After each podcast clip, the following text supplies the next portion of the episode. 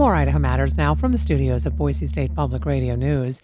Every year, the heads of Idaho's public colleges and universities stand up in front of budget lawmakers at the Idaho legislature and present their annual request for general fund dollars. Well, this year will be a little different after some changes were made inside the powerful Joint Finance Appropriations Committee. And Boise State University President Dr. Marlene Tromp has been preparing for her turn in front of that committee. She sat down with our morning edition host, George Prentice, to talk about her preparations, as well as what Boise State has accomplished over the past year. Let's take a listen. As a layperson, I can tell you that I do not envy anyone who has to stand before the Idaho legislature's budget writing committee. But over the next uh, week or two, this this is a very critical time. Uh, we've been watching some of these hearings. The format is different. Uh, in that there's not a lot of time to talk about the bigger budget picture. Instead, it will be a lot of questions coming from all directions, almost anything. How do you prepare for something like that? You know, my entire leadership team has really been focused on making sure that we can answer the kinds of questions we think that members of our legislature are going to have. And the exciting part of the process has been putting together the data because we're so proud of what we've accomplished over the last few years at this university. And so when you put together that data, you get to see the big picture of the kinds of incredible things that people are doing and the kinds of incredible outcomes that our students are having and our faculty are having. And that's really thrilling. We've broken records like crazy. We've increased our graduation rate, our four year graduation rate, in the last five years. Now, a big deal is to increase your graduation rate by about a percent and a half.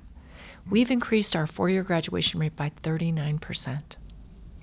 It's in, almost staggering. In, in what amount of time? That, Five that, years. How, I mean, do you have a short answer for how you did that? Yes. Well, okay. it was a very intentional, dedicated process mm-hmm.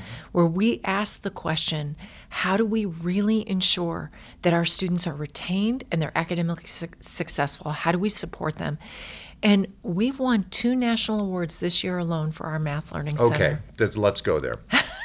um, when I took math, uh, specifically algebra in uh, advanced algebra in college, I had no idea how much math would be a part of my professional life and is to this day. Mm-hmm.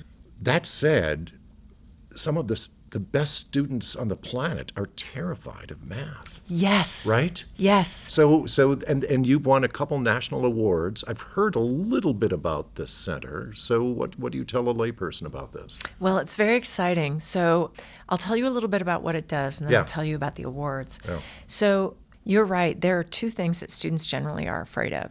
Math and poetry. okay. Wow. Okay. And and often, and people do math all the time, mm. but they don't think about it in that way. And a math class feels intimidating. It's like learning a foreign language.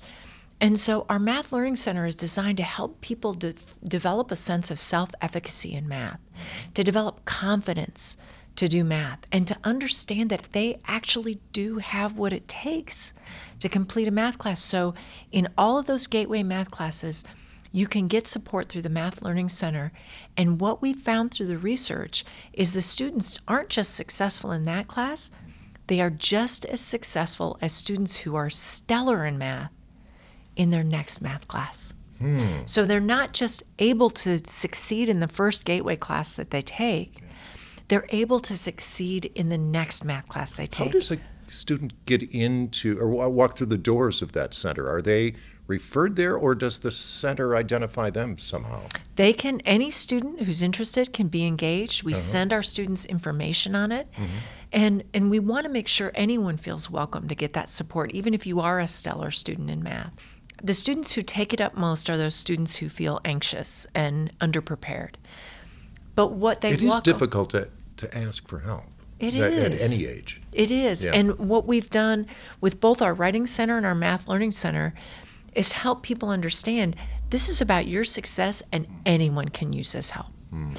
And that helps them understand that if they're leaning in, what they're developing is their own talents. It's not somebody trying to fix something for them. It's to help them get better. And that's part of they learn things in the math learning center or in the writing center that are going to help them be better students in any class. Hmm. And, And you picked up a couple of national awards. Yes, we right? did. Yeah. So we earned the Northwest Commission on Colleges and Universities Beacon Award, mm-hmm. which is a National Student Success Award. And we earned the American Public and Land Grant Universities National Award for Student Success. And the projects that were competing against us were these amazing programs, but they were so thunderstruck by our increase in math success and by our increased graduation rate. And those dots connect back to the graduation rate. This, Absolutely. that's a big part of that number, right? You bet, because Wow. if you can help people be academically successful in math, Yeah. and and that's teaching them how to be better students, they're far more likely to be successful completing that degree. And so we're watching our students' success rates just escalate. So our student outcomes are one of the outcomes we're very proud of. We've broken a philanthropy record for the last several years here. So mm-hmm. we're watching people get so excited about what's happening at Boise State that they want to invest.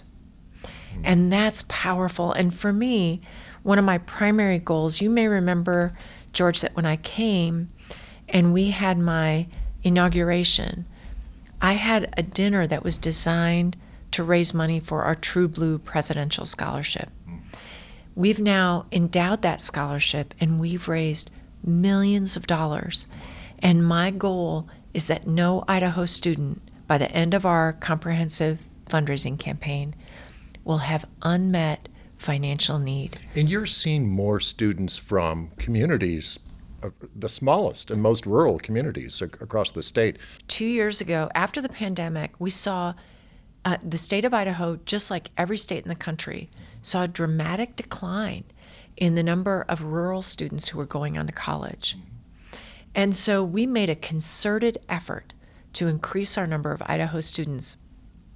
The year after that, we grew our Idaho students by 20% in one year. The next year, another seven on top of that. And this year, we're on track for more than five again.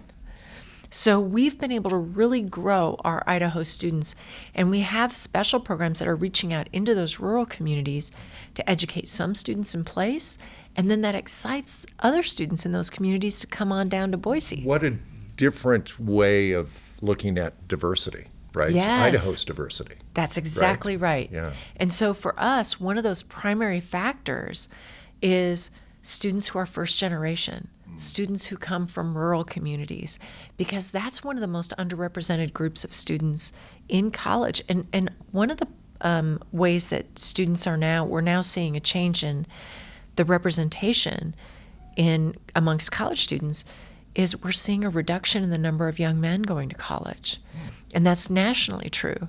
So we've targeted some programs to recruit young men to come to college, and we're having a 2% increase of men this year. This broadcast, this particular broadcast, covers the planet every morning. And on some days are better than others, some days are okay, some days are challenging. But I've been thinking about solution based education and our next, if not our last, best hope as far as addressing or facing some of the world's challenges. Can I ask you just to talk about that for just a moment? Because the world is, is a difficult place right now. Do you know what I say at every commencement? Hmm. I say to the students, we have left you with so many problems to solve, and your education is going to make such an impact on you taking on these challenges. And I see students that inspire me every single day. It, you know, being on this campus gives me an opportunity to, to taste that hope every day. And we have uh, a, our student body president, for example, right now, uh, Cheon Sheen. She's an amazing young woman from Eastern Idaho. Uh, grew up here, came on to get her engineering degree here. And she's this incredibly brilliant, talented young woman. She's won a Truman Scholarship, and what she wants to do is take, for that Truman Scholarship, take her knowledge in engineering and bring it to rural communities to make people's lives better in those communities. She doesn't want to run off and go make her fortune someplace far away from home. She wants to change the lives of people like those she grew up with. And that that kind of commitment to people and to humanity and to the betterment of the world, that's what makes me want to stay in higher education. Uh, I've got just a couple minutes left. We're a couple of days away from March and all the madness that it brings. Yes. Uh, so I have to ask you about how wonderful this season has been uh, for the Boise State women's basketball team and the men's basketball team. And as they eye March and all of the success uh, that could be out there for them, we've talked about this before student athlete student before athlete, right? Absolutely. Yeah. In fact, do you know that we are in the top 5% of the NCAA in academic progress and student success? Nice. So I did not know that. Boise State has a proud tradition of having student athletes that excel academically and who go out in the world and have wonderful careers in the wake of their student athlete experience. And those young people on the fields of competition, you know, that's one of the things I love about our athletics programs is that it really matches the character of the university. Our athletics program is this can do, blue collar work ethic, as you've always heard it described. Creative, hardworking, innovative, scrappy programs. And and I remember when I came here in 2019 and we had oh, I don't know, maybe four or 5,000 people in Extra Mile Arena when we'd play a basketball game. Right. And now I go to those games Hot ticket. and they are sold out. Yeah. And we see so many more people at those women's games, and we have these phenomenal teams. And the Mountain West is on fire this year. Yeah, it's a, it's a great basketball conference in particular. So, Yes. Well, great good luck to them and to you. Thank you. Thanks so much for listening to Idaho Matters. Boise State Public Radio and Idaho Matters are members of the NPR network. It's an independent coalition of public media podcasters. You can find more shows in the network wherever you get your podcasts. I'm Gemma Gaudette. We'll see you tomorrow. Black perspectives haven't always been centered in the telling of America's story. Now, we're taking center stage. Introducing NPR's Black Stories, Black Truths, a collection of Black led stories from NPR's podcasts. Search NPR Black Stories, Black Truths wherever you get your podcasts.